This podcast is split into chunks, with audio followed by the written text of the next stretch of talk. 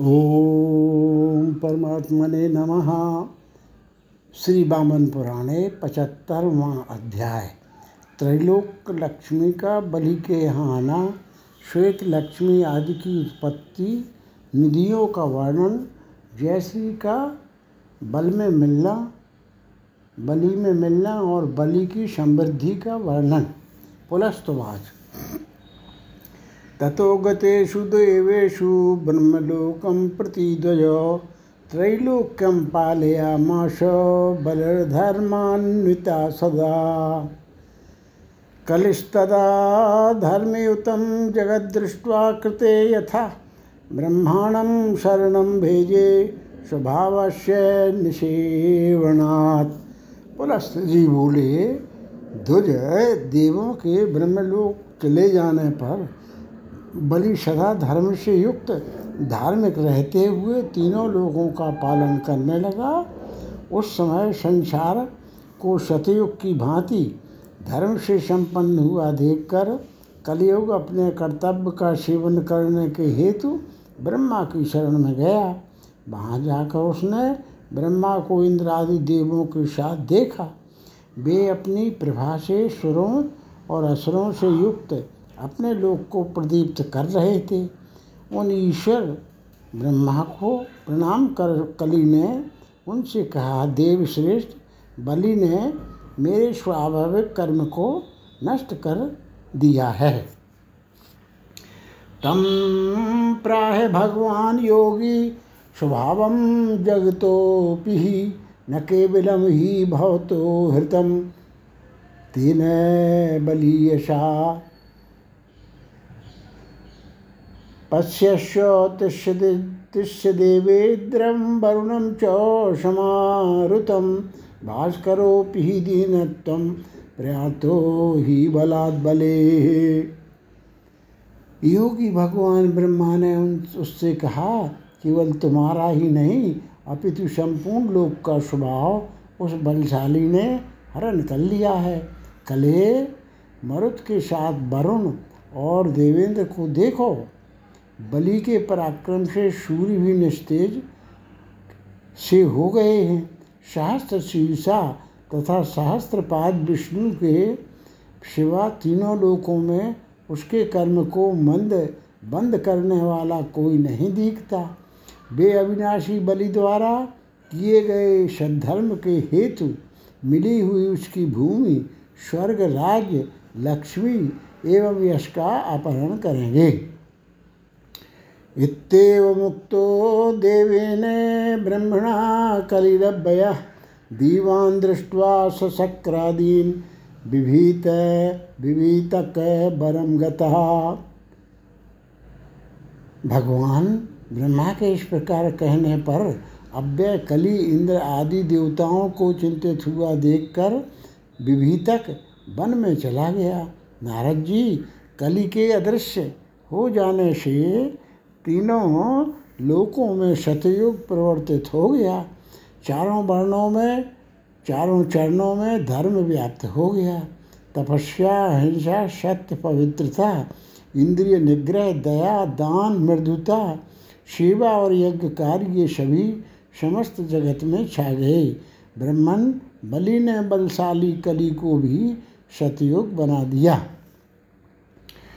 स्वधर्मास्त स्थायिनो वर्णा ह्या ह्याश्रमांश्च विशन्दुजा, प्रजापालन धर्मस्था सदैव मनुजर्सभा। धर्मोत्तरे वर्तमाने ब्रह्मण्यस्मिन् जगत्त्रये त्रैलोक्यलक्ष्मी वरदा, त्वया याता दानवेश्वरम सभी वर्ण अपने अपने धर्म में स्थित हो गए। दुजगण अपने अपने आश्रमों का पालन करने लगे तथा राजा प्रजापालन रूपी धर्म का आचरण करने लगे। ब्रह्मन इन तीनों लोकों में लोकों के धर्म परायण होने पर बर, दायनी, त्रिलोक लक्ष्मी, दानव राज बलि के पास आई। इंद्र की लक्ष्मी को उपस्थित देखकर बलि ने पूछा, मुझे यह बताओ कि तुम कौन हो? और किस उद्देश्य से आई हो? कमल की माला से अलंकृत लक्ष्मी ने उसकी बात सुनकर कहा, भले मैं हठात तुम्हारे पास आई हूँ, मैं जो स्त्री हूँ उसे सुनो। अप्रमेय बलो देवो योषौ चक्र गदाधर, तेन त्यक्तस्तु मघवा, ततो हम तो महागता अमित बल शक्तिशाली चक्र और गदा को धारण करने वाले देव विष्णु ने इंद्र को छोड़ दिया है। अतः मैं यहाँ तुम्हारे पास आई हूँ। उन्होंने विष्णु ने रूप से संपन्न चार युवतियों की सृष्टि की है।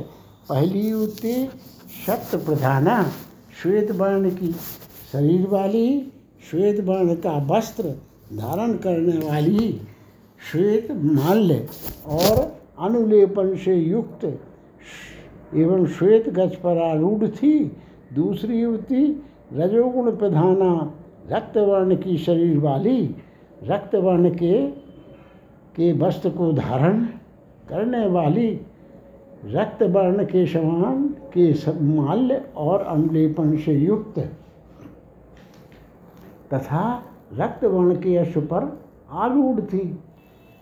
तीसरी युवती तमोगुण प्रधाना, पीत वर्ण के शरीर वाली, पीत वर्ण का वस्त्र धारण करने वाली, पीत वर्ण की माला और अनुलेपन से युक्त तथा स्वर्ण के बने रथ पर आरूढ़ थी। चौथी युवती त्रिगुण प्रधाना, नील शरीर वाली, नीले वर्ण का वस्त्र धारण करने वाली एवं नीले वर्ण की माला चंदन और अनुलोपन से युक्त तथा नील वर्ण के वृक्ष पर आरूढ़। थी नील वृक्षमारूढ़ा त्रिगुणा शाप कीर्तिता या सा श्वेतांबरा श्वेता रक्ता रक्त सत्वा श्वेता सत्वाढ्यया कुंजरस्थिता सप्त प्रधाना श्वेत वर्ण की शरीर वाली श्वेत वस्त्र धारण करने वाली, हाथी पर आरूढ़ युवती ब्रह्मा, चंद्रमा एवं चंद्रमा के अनुयायियों के पास चली गई। रजोगुण से युक्त रक्त वर्ण वाली, शरीर वाली, रक्त वस्त्र धारण करने वाली एवं घोड़े पर आरूढ़ युवती को उन्होंने इंद्र, मनु तथा उनके समान वाले लोगों को प्रदान किया। कनक वर्ण की शरीर वाली, पीत वर्ण के वस्त्र धारण करने वाली, सौभाग्यवती रथ पर आरूढ़ा युवती को उन्हें प्रजापतियों, शुक्र एवं वैश्यों को दिया। नीलवर्ण के वस्त्रों को धारण करने वाली भ्रमर के समान वृक्ष पर स्थित चौथी युवती दानवों नैरितों शूद्रों एवं विद्याधरों के पास चली गई। उस श्वेत रूपा को विप्रादि सरस्वती कहती हैं। स्तुवंती ब्रह्मणा साधम मखे मंत्रादि भी सदा। क्षत्रिया रक्तवर्णता जय श्रीमिति संसिरे यज्ञ में वे ब्रह्मा के सहित उसका मंत्रादि से सदा स्तुति करते हैं। क्षत्रिय जन उस रक्त वर्णा को जयश्री कहते हैं। अशोश्रेष्ठ व इंद्र तथा मनु के साथ यशोमती हुई। वैश्य तथा प्रजापति गण उस पीत वसना कनकांगी को स्तुति सदा लक्ष्मी के नाम से करते हैं। दैत्यों एवं राक्षसों के साथ शूद्रगण श्रीदेवी के नाम से भक्तिपूर्वक उस नील वर्णांगी की स्तुति करते हैं। इस प्रकार उन चक्र धारण करने वाले देव ने उन नारियों का विभाजन किया। एतासां च स्वरूपस्थास्तिष्ठन्ति निध्यो व्यय। इतिहास पुराणी वेदा सांगा तथोक्तया सांगास्तथोक्तया चतुष्षष्टिकला श्वेता महापद्मो निधि मुक्ता सुवर्ण रजतम रथाश्व गजभूषणम अक्षय निधियाँ इनके स्वरूप में स्थित हैं। इतिहास, पुराण, सांग, वेद, स्मृतियाँ, चौंसठ कलाएँ तथा महापद्म निधि श्वेतांगी के अंतर्गत है। मुक्ता, सुवर्ण, रजत, रथ, अश्वगज, भूषण, शस्त्र, अस्त्र एवं वस्त्र स्वरूप पद्म निधि रक्तांगी के अंतर्गत है। गऊ, भैंस, गर्धव, उष्ट्र, सुवर्ण, वस्त्र, भूमि, औषधियाँ एवं पशु स्वरूप महा नील निधि पीतांगी में स्थित हैं। अन्य सभी जातियों को अपने सम, में समाविष्ट करने वाली सारी जातियों में सर्वश्रेष्ठ जाति पर सामान्यात्मक स्वरूप शंख निधि की नीलांगी देवी में स्थित है। दानव इन निधियों के स्वरूप के अंतर्गत पुरुषों के जो लक्षण होते हैं, मैं उनका वर्णन कर रही हूँ। उन्हें सुन, सुनो। समझो।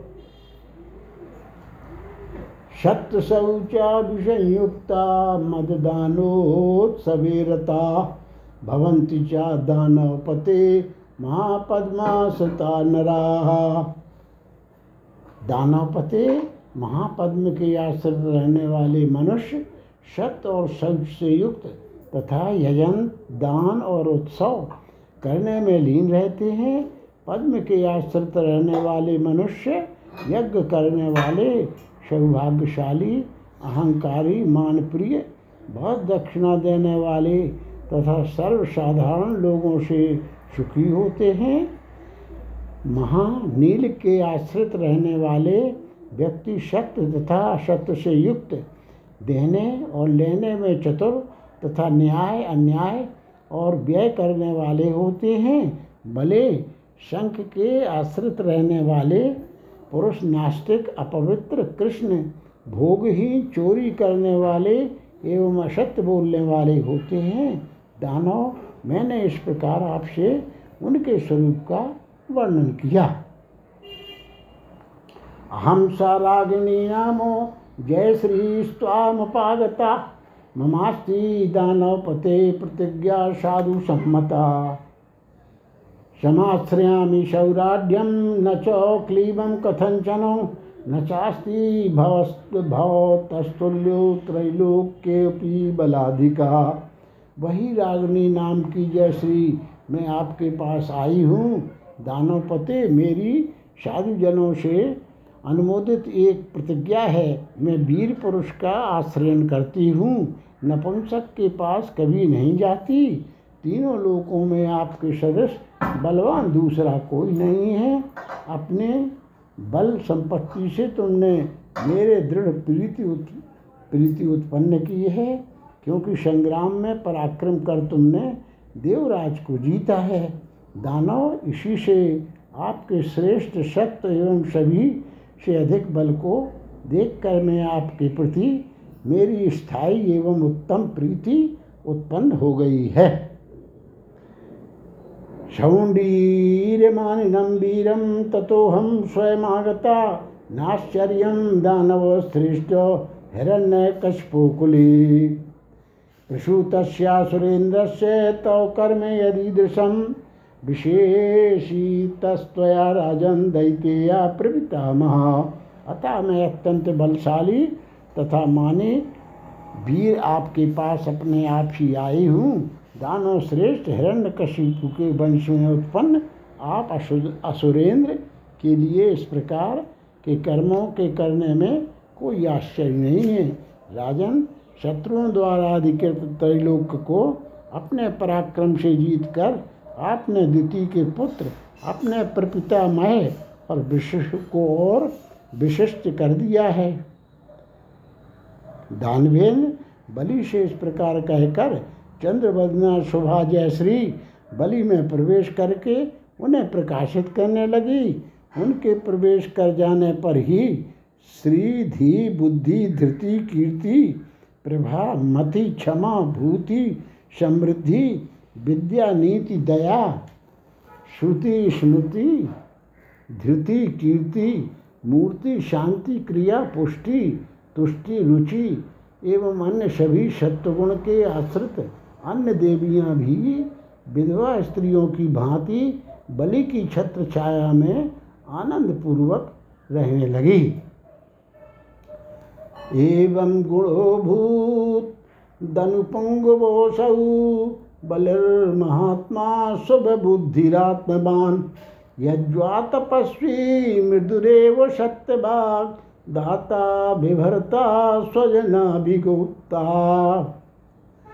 त्रिविष्टिपं शासति दानवेन्द्रे नासीत् क्षुधार्तो मलिलो नदीनः सदोज्वलो धर्मरतो दान्तः कामोपभोक्ता मनुजोऽपि जाता।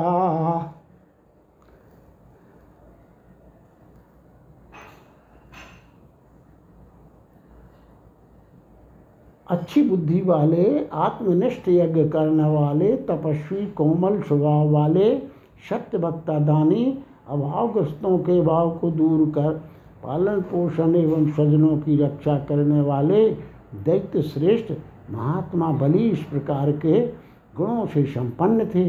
दानवेंद्र बलि के स्वर्ग का शासन करते समय कोई भूख से दुखी, मलिन एवं अभावग्रस्त नहीं था।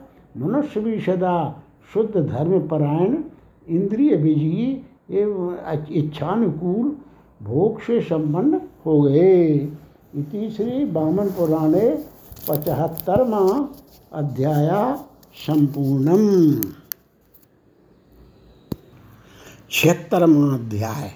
प्रायश्चित हेतु इंद्र की तपस्या, माता के आश्रम में आना, अदिति की तपस्या और वासुदेव की स्तुति वासुदेव का आदित्य के पुत्र बनने का आश्वासन और स्वतेज से अदिति के गर्भ में प्रवेश। पुलस्तवाच गते त्रैलोक्यराज्ये तो दानवेशु पुरंदर। जगाम ब्रह्मसदनम सहदेव शचीपति। तत्र पश्यत् सदेवेशं ब्रह्माणं कमलोद्भवं। ऋषि शारदमासीनम पितरम स्वम चौकश्यपम। पुलस्त जी बोले, नारद जी, तीनों लोगों का राज दानवों को के अधीन हो जाने पर शचीपति इंद्र देवों के सात ब्रह्मलोक गए। वहाँ उन्होंने ऋषियों के साथ बैठे हुए कमल योनि ब्रह्मा एवं अपने पिता कश्यप को देखा। उसके बाद इंद्र ने देवताओं के सहित ब्रह्मा, कश्यप एवं उन सभी तपोधनों को सिर झुकाकर प्रणाम किया।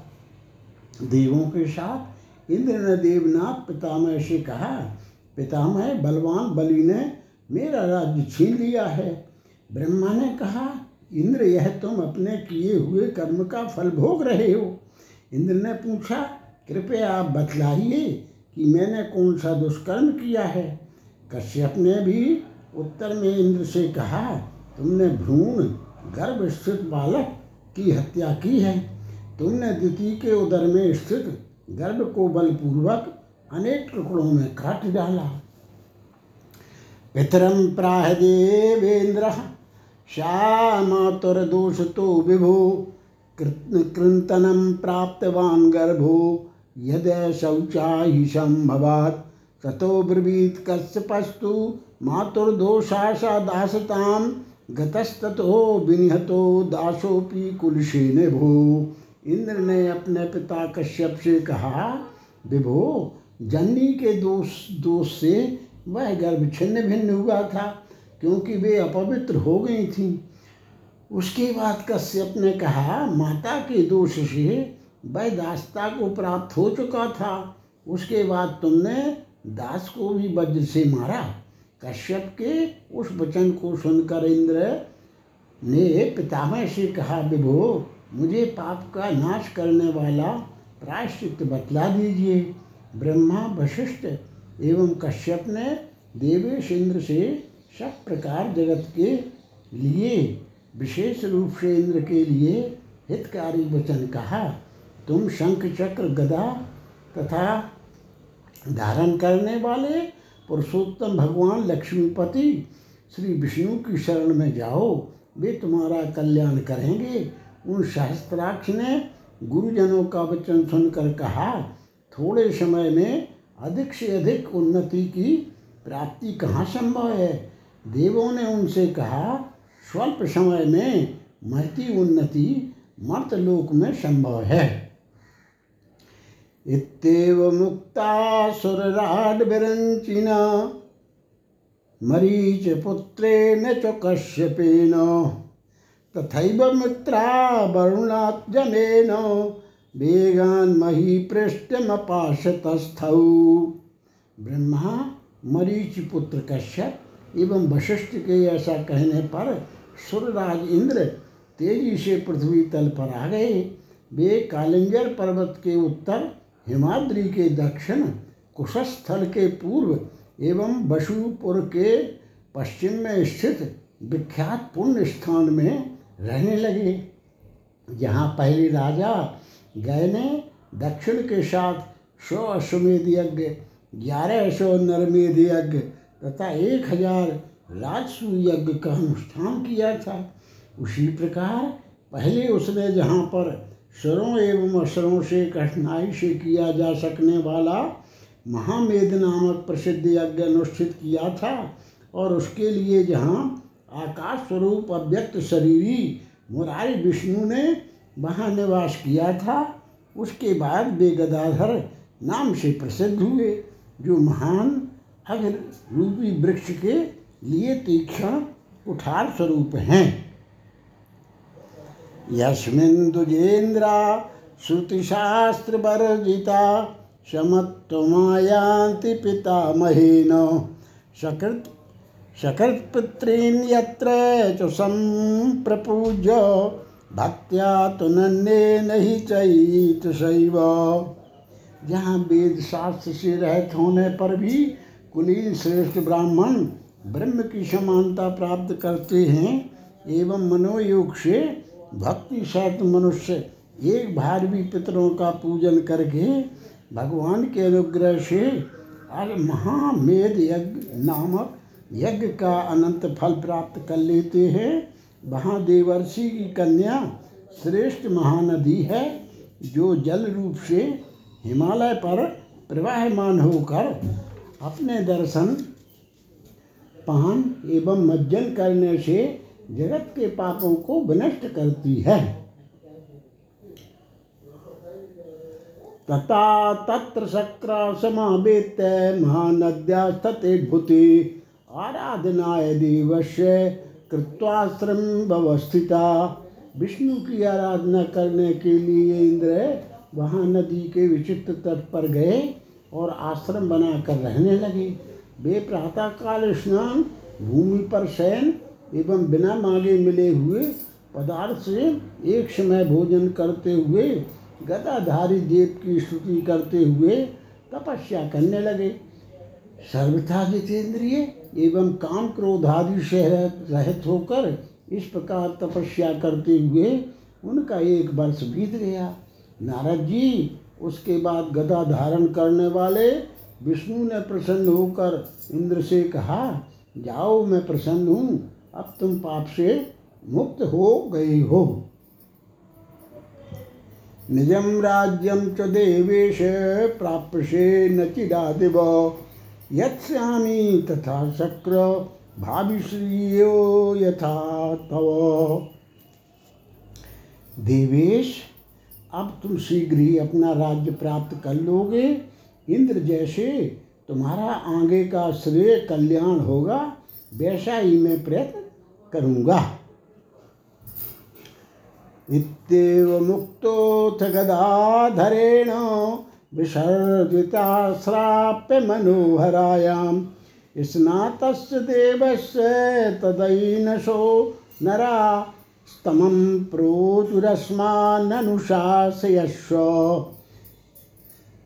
गदाधर विष्णु ने ऐसा कहने के बाद इंद्र को मनोहरा नदी में स्नान कराकर विदा कर दिया। इंद्र के स्नान कर लेने पर उनके पाप पुरुषों ने उनसे कहा, हमें अनुशासित कीजिए। इंद्रदेव ने उन भयंकर कर्म करने वाले लोगों से कहा, मेरे पाप से उत्पन्न तुम लोग पुलिंद कहे जाओगे। तुम लोग हिमालय एवं कालिंजर नाम के दोनों श्रेष्ठ पर्वतों के बीच की भूमि में निवास करो। पुलिंदों से ऐसा कहने के पश्चात पाप से मुक्त हुए सुरराज देवों, सिद्धों एवं यक्षों से पूजित हुए माता के धर्म के आश्रय रूप पूज्य आश्रम में चले गए। दृष्ट्वादितिं मूर्धन मूर्धिकृताञ्जलिस्तु विनम्रमौलीशमुपाजगाम प्रणम्य पादौ कमलोदराभौ निवेदयामास तपस्तदात्मनः। अदिति का दर्शन कर हाथ जोड़ तथा सिर झुका कर इंद्र उनके समीप आए एवं उनके कमल की कांति वाले चरणों में प्रणाम करने के बाद उन्होंने अपनी तपस्या का वर्णन किया। उन अदिति ने अश्रुपूर्ण दृष्टि से इंद्र को सूंघा एवं उनको गले लगाकर तपस्या का कारण पूछा। इंद्र ने बलि द्वारा देवों सहित अपने पराजित होने का पूरा समाचार कह सुनाया। यह सुनने के बाद अपने उस पुत्र को दिति के पुत्रों द्वारा पराजित जान शोक से भर गई एवं दुख से दुखी होकर अदिति वरेण्य एवं अनादि देव विष्णु की शरण में गई।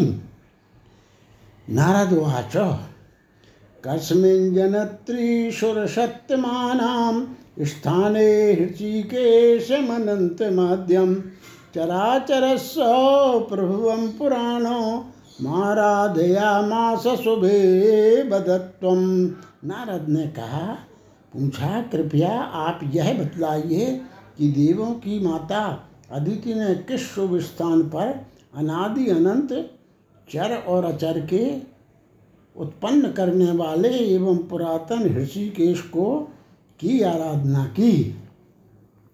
पुलस्तवाच सुरारणीशक्रमवेक्षदीनं पराजितं दानवनायकेन शीतेथ पक्षे मकरर्षगेर्के घृतार्चिषा सादथ सप्तमेन्ही पुलस्त जी बोले दानव नायक द्वारा पराजित हुए दीन बने इंद्र को देखकर अदिति सूर्य के मकर राशि में स्थित हो जाने पर शुक्ल पक्ष की सूर्य सप्तमी के दिन उन सुरों के स्वामी सूर्यदेव को महान उदयाचल पर पूर्व दिशा में उगने पर देखकर उपवास करती हुई वाणी एवं मन को संयत करके उन सुरेंद्र सूर्य की शरण में गई। अदिति रुवाच जयस्व दिव्यांबुज कोश चौरो, जयस्व संसार तरो कुठारो, जयस्व पापे धन जात वेद तमोग संरोध नमो नमस्ते। अदिति ने कहा हे दिव्य कमल कोश को अपने में छिपा कर रखने वाले, आपकी जय हो। हे संसार रूपी वृक्ष के कुठार, आपकी जय हो। हे पाप रूपी ईंधन के लिए अग्नि, आपकी जय हो। हे अंधकार अज्ञान के समूह के निर्विनाश करने वाले, आपको बारंबार नमस्कार है। हे भास्कर नमोस्तुते हे नमोस्तुते भास्कर दिव्य मूर्ते त्रैलोक्य लक्ष्मी तिलकायते नमः। तुम कारणम सर्वचराचरस्य। नाथोऽसि माँ पालय विश्वमूर्ति। हे भास्कर, हे दिव्य मूर्ति आपको नमस्कार है। हे त्रैलोक, लक्ष्मी के स्वामिन, आपको नमस्कार है। आप समस्त चर और अचर जगत के कारण तथा स्वामी हैं। हे विश्वमूर्ति, आप मेरी रक्षा कीजिए। हे जगन्नाथ जगन में आप स्वामी के ही कारण इंद्र को अपने राज्य की हानि एवं शत्रु से पराभव की भी प्राप्ति हुई है। अतः मैं आपकी शरण में आई हूँ। ऐसा कहने के बाद रक्त चंदन द्वारा देवों से पूजित सूर्य को चित्रित कर उन देवी अदिति ने कनेर के पुष्पों से उनका पूजन किया और धूप से धूपित करने के बाद महेश्वर की भलाई के लिए, सूर्य के लिए घृत से बने उत्तम अन्न अर्पित किया तथा निराहार रहकर पवित्र स्तोत्रों से स्तुति करती हुई साधना में बैठी रहीं। ततो द्वितीये निकटप्रणाम स्नात्वा विधानेन च पूजयित्वा दत्वादुयेभ्या कणकं तिलाञ्जं ततो घृता सा प्रियता बभूव। दूसरे दिन प्रणाम करने के बाद विधि से स्नान एवं पूजा करके उन्होंने ब्राह्मणों को कणक, तिल एवं घृत प्रदान किया और उसके बाद वे और अधिक संयत रहने लगी। इससे घृताची भानु प्रसन्न हो गए। वे सूर्य मंडल से निकले एवं अदिति के सामने खड़े होकर यह वचन बोले दक्षिणंदिनी तुम्हारे इस व्रत से मैं बहुत प्रसन्न हूँ।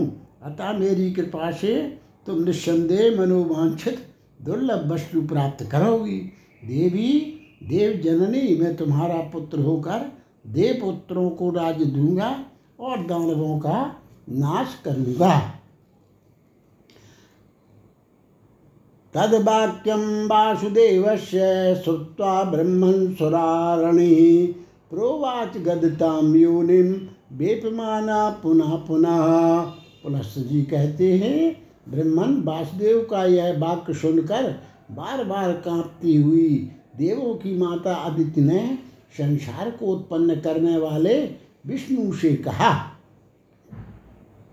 कथम तामुद्धरेणाहम बोढ़ुम सख्यामि दुर्धरम यशोदरे जगत सर्वम बस्ते स्थाणु जंगमम। जिसके विशाल उदर में स्थावर जंगात्मक समस्त संसार निवास करता है, ऐसे त्रिलोकी को धारण करने वाले, आपको मैं अपने उदर में कैसे धारण कर सकूँगी?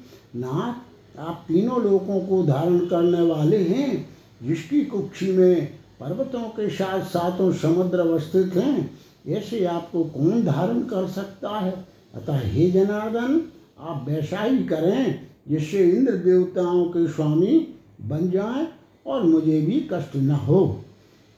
विष्णुरुवाच सप्तमे तन्महाभागे दुर्धरोऽस्मि सुरासुरै, तथापि सम्भविष्यामि अहं देव्युदरे तव। आत्मानं भवनान् शैलास्त्वाञ्चु देवी धारिष्यामि योगेन मा विषादं कृथाम्बिके। तवोदरेऽहं दाक्षेयी सम्भविष्यामि वै यदा तदा निस्तेजसो दैत्या संभविष्यंत संशयम। विष्णु ने कहा, महाभागे यह सत्य है कि मैं देवों और दैत्यों से घृत धृत नहीं हो सकता। फिर भी, हे देवी, मैं आपके उदर से उत्पन्न होऊँगा। देवी स्वयं को चौदह भुवनों, पर्वतों एवं कश्यप सहित आपको भी मैं योग द्वारा धारण करूँगा। माता, आप विषाद ना करें।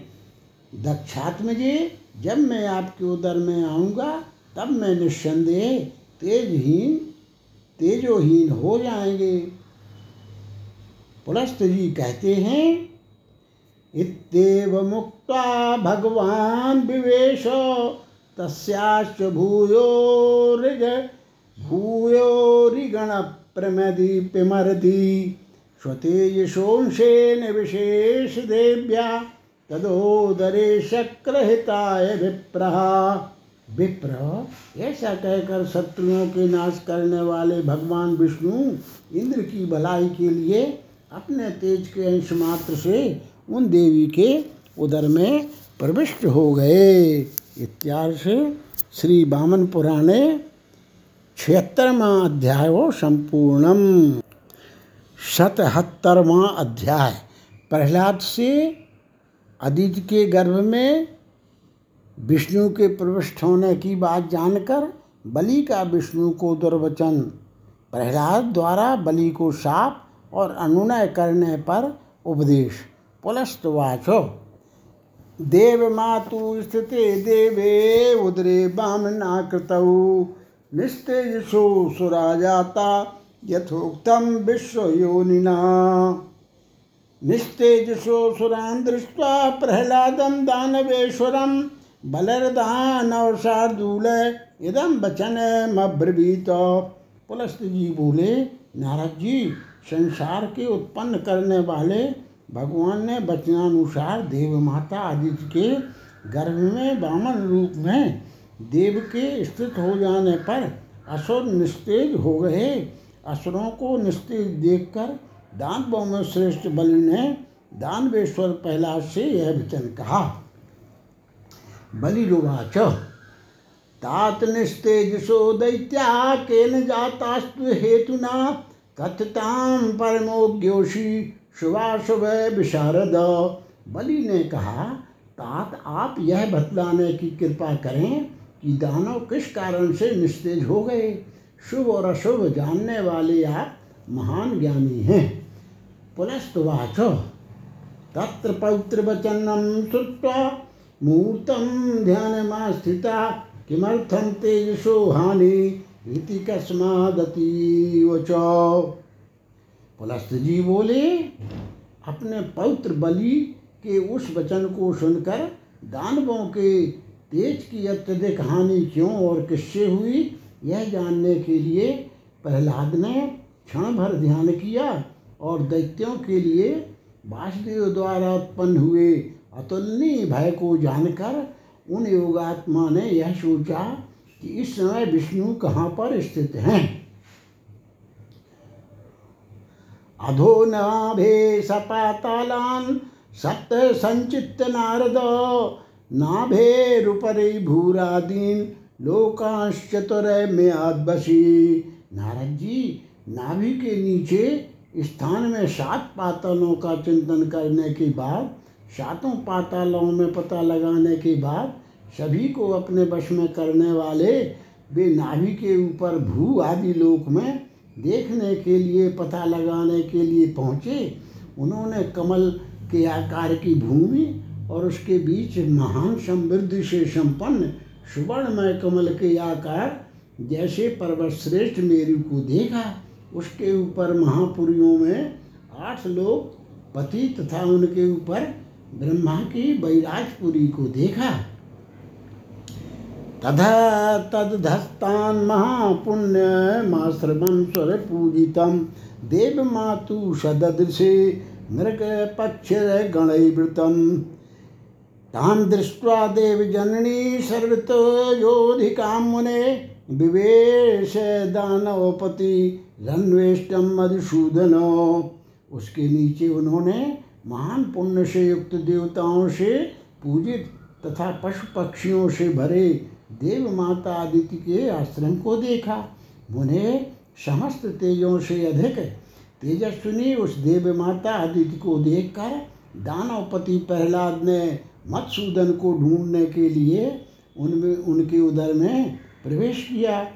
उन्होंने सभी प्राणियों में श्रेष्ठ बामन के रूप में उन जगतपति माधव को देव माता के उदर में देखकर सारे स्वरों और असरों से चारों ओर व्याप्त शरीर वाले, शंख चक्र एवं गदा धारण करने वाले, उन पुंडरीक नयन भगवान को देखा। उसी योग के क्रम में वामन रूप को प्राप्त हुए दैत्यों के तेज को हरण करने वाले विष्णु को जानकर वे प्रकृति भाव में स्थित हो गए। उसके बाद मत्सूदन को प्रणाम कर महाबुद्धिमान प्रहलाद ने ब्रोचन पुत्र बलि से मधुर वचन में कहा, प्रहलाद वाच। शूर्यताम सर्वमाख्याशे यतो वो भयमागतम।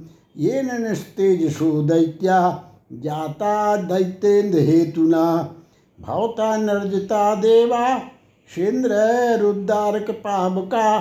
प्रयाता शरणम देवम हरिम त्रिभुवनेश्वरम। प्रहलाद ने कहा, दैत्येन्द्र आप लोगों को जिससे भय प्राप्त हुआ है और जिस कारण दैत्यगण तीर से रहत हो गए, वह सब मैं कहता हूँ, सुनो। आपके द्वारा जीते गए इंद्र सहित रुद्र, सूर्य तथा अग्नि आदि देवता, त्रिभुवन के स्वामी देवहरि की शरण में गए। वे लोक गुरु, महाबाहु, हरि, इंद्र आदि देवताओं को अभय देकर आदित्य के उदर में अवतीर्ण हुए हैं। भले मेरा ऐसा विचार है कि उन्होंने तुम लोगों के तेज को हरण कर लिया है। भले जैसे कि सूर्योदय के होते ही अंधकार नहीं ठहर सकता। पुलस्तुवाच प्रहलाद वचनम श्रुत्वा क्रोध पुस्फुरिताधरा प्रहलाद महात बलिभिर भावी कर्म प्रचोदिता। पुलस्त जी बोले, प्रहलाद के वचन को सुनकर क्रोध से ओंठ फड़फड़ाते हुए बलि ने होनहार से प्रेरित होकर प्रहलाद से कहा, बलि रुवाच तात कोयम हरनामो यतो नो भयमागतम शंति में शतसो दैत्या, वासुदेव बलाधिका।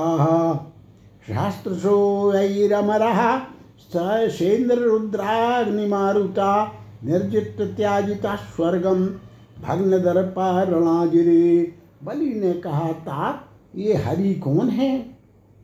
जिनके कारण हमें भय प्राप्त हुआ है। हमारे पास वासुदेव से अधिक बलवान सैकड़ों दैत्य हैं।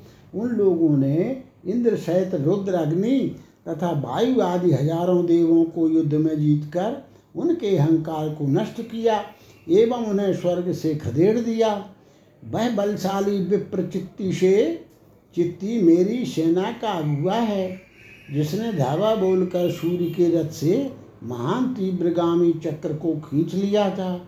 अया शंकु, शिव शंभु अशिलोमा विलोमकृत त्रिसरा मकराक्ष वृक्षप्रभा एवं नतेक्षण ये तथा अन्य बहुत से भांति, भांत के आयुधों को चलाने में निपुण, बलवान दैत्य मेरे सहायक हैं। जिनमें हर एक की सोलहवीं कला से भी के समान विष्णु नहीं हैं। पुलस्तोवाच पौत्रैषैतद्वचा श्रुत्वा प्रहलादा क्रोधमूर्छिता। धिक् धिक्त्याह सा बलिं वैकुण्ठाक्षेपवादिनं धिक्त्वां पापसमाचारं दुष्टबुद्धिं सुबालीशं हरिम निंदय तो जिह्वा कथम ना पतिता तब। पुलस्त ने कहा, पौत्र, इस वचन को सुनकर अत्यंत कुपित हुए प्रहलाद ने विष्णु की निंदा करने वाले बलि से कहा, पापकर्मा, दुष्ट बुद्धि तुम मूर्ख को धिक्कार है। विष्णु की निंदा करते हुए तुम्हारी जीव क्यों नहीं गिर गई? दुर्बुद्धे, दुर्मते, तुम शोक करने लायक और सज्जनों द्वारा निंदा किए जाने योग्य हो, क्योंकि तुम तीनों लोकों के गुरु विष्णु की निंदा कर रहे हो। निस्संदेह में भी शोक किए जाने लायक हूँ, जिसने तुम्हारे उस पिता को जन्म दिया, जिससे तुम देवताओं की निंदा करने वाले तथा उग्र पुत्र हुए हो। भवान किल बिजानाति तथा चामी महासुरा यथा नान्या प्रिया कश्चिन, मम तस्मा जनार्दनात् जानन्नपि प्रियतरं प्राणेभ्योऽपि हरिं मम।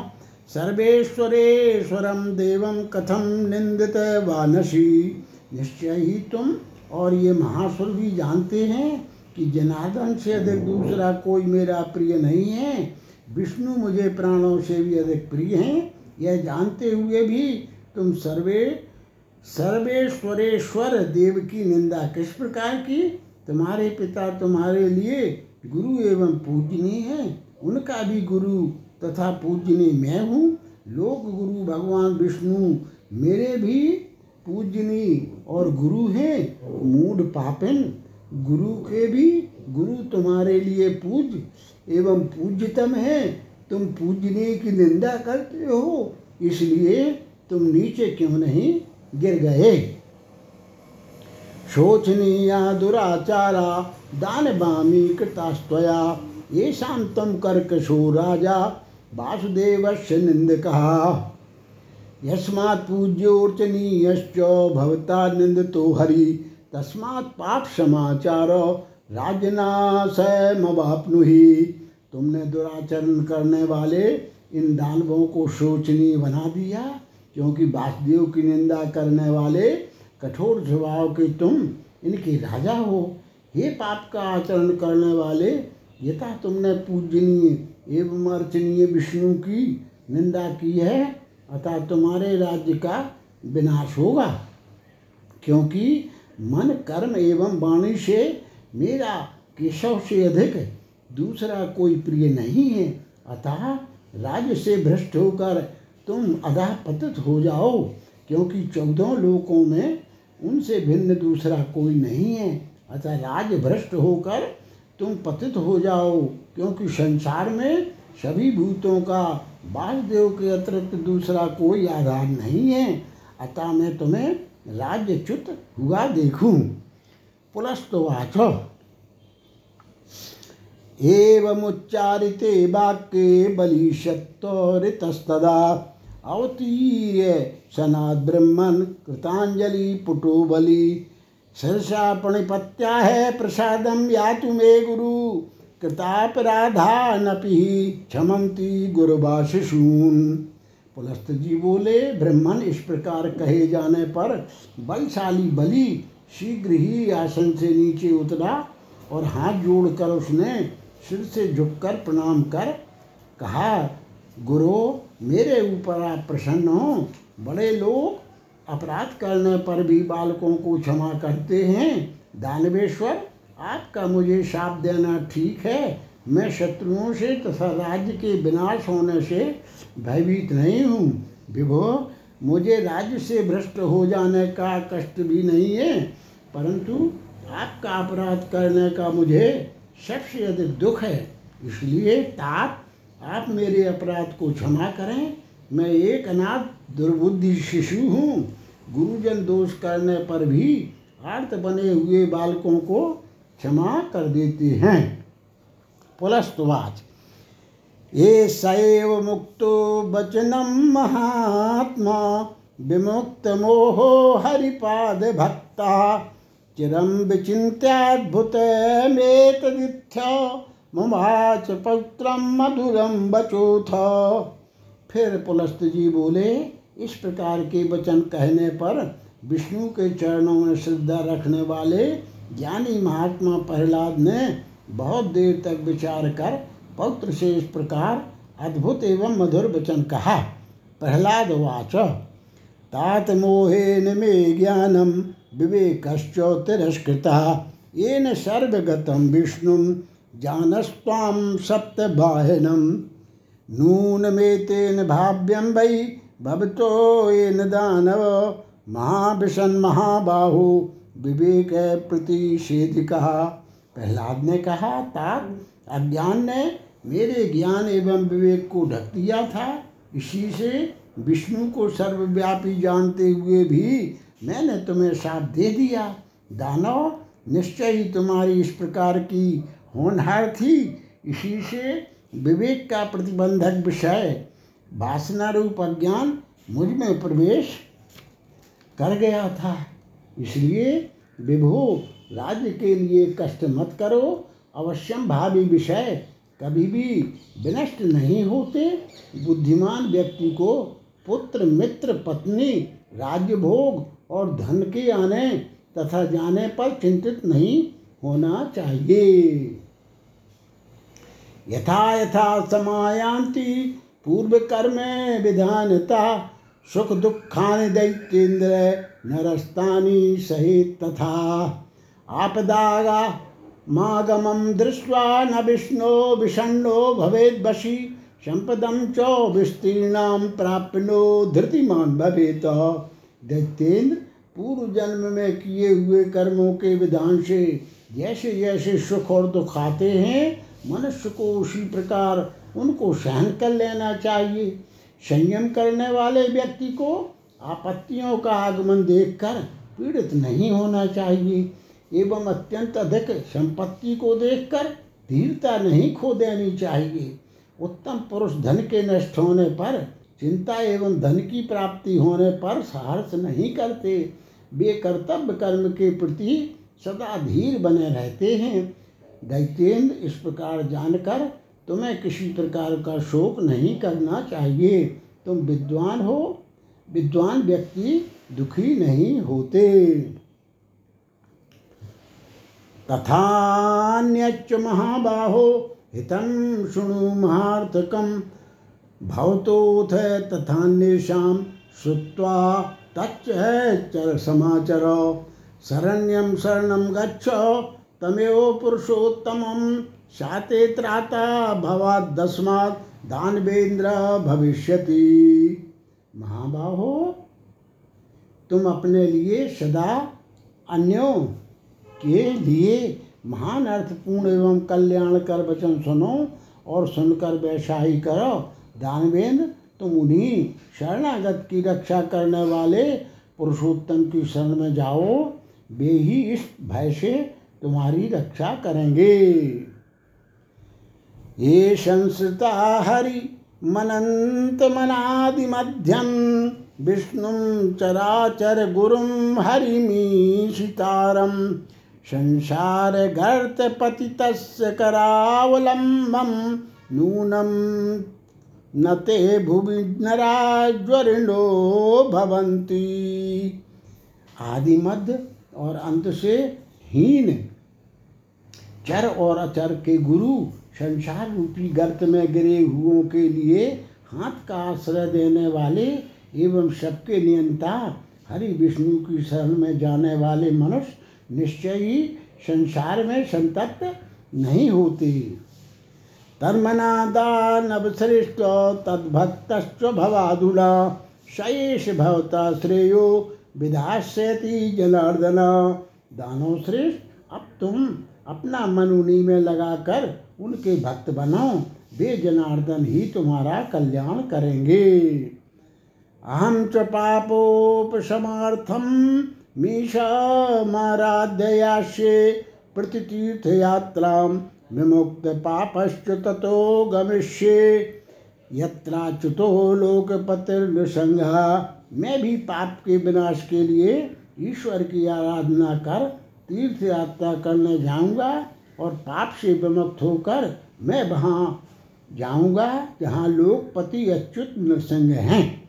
पुलस्तुवाच इत्येवमाश्वास्य बलिं महात्मा संस्मृतयोगाधिपतं च विष्णुम्।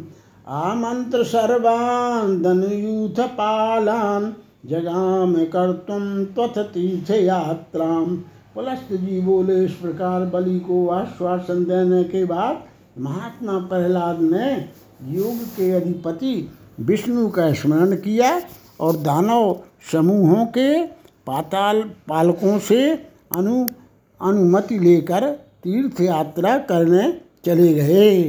इत्यादि से श्री वामन पुराणे शतहत्तरवां अध्यायो संपूर्णम।